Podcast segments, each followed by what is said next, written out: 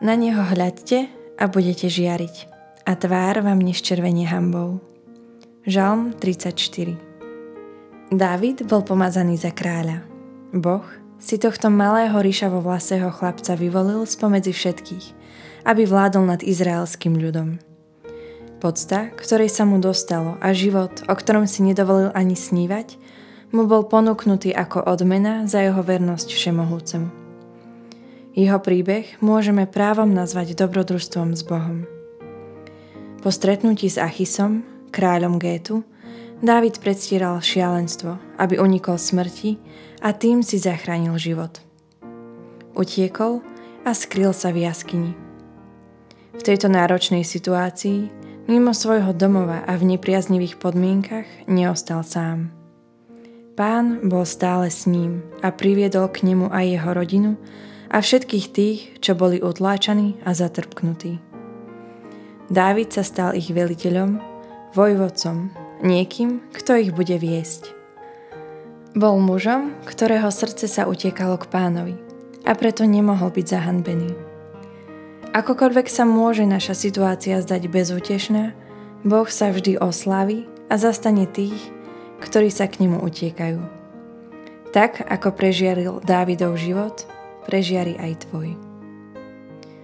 Ježiš nám hovorí, aby sme boli svetlom sveta, aby sme hľadeli na neho a žiarili. V hebrejčine sa slovo žiariť spája so slovom tiecť. Máme byť tými, cez ktorých bude Božia žiara pretekať. Ježiš nás povoláva byť kresťanmi, prinášajúcimi svetlo, radosť, nádej, pokoj a lásku do každého jedného dňa, do každodenných činností a rozhovorov. Sme povolaní budovať Božie kráľovstvo už tu na zemi. Si pripravený vydať sa na túto cestu plnú dobrodružstva? Tak ako pre Dávida, aj pre teba má Boh plán a budúcnosť, ktorú si nevieš ani predstaviť. Čaká už iba na tvoje áno. Ak budeš na ňo hľadieť, tak vec, že nebudeš zahanbený. Vďaka ti, Otec, za tvoju blízkosť. Za to, že si dokonale milujúcim a že v tebe máme bezpečný prístav. Prosíme ťa, prežiar nás svojou láskou, aby sme sa stále viac pripodobňovali tebe. Uč nás, ako hľadieť na svet tvojimi očami. Prinášať lásku, kde je nenávisť, nádej, kde sa rozmáha zúfalstvo, pokoj, kde vládne neistota. Nech máme odvahu a silu vykročiť a konať. Pretože ak budeme hľadiť na teba, zažiarime radosťou a nikdy nebudeme sklamaní. Amen.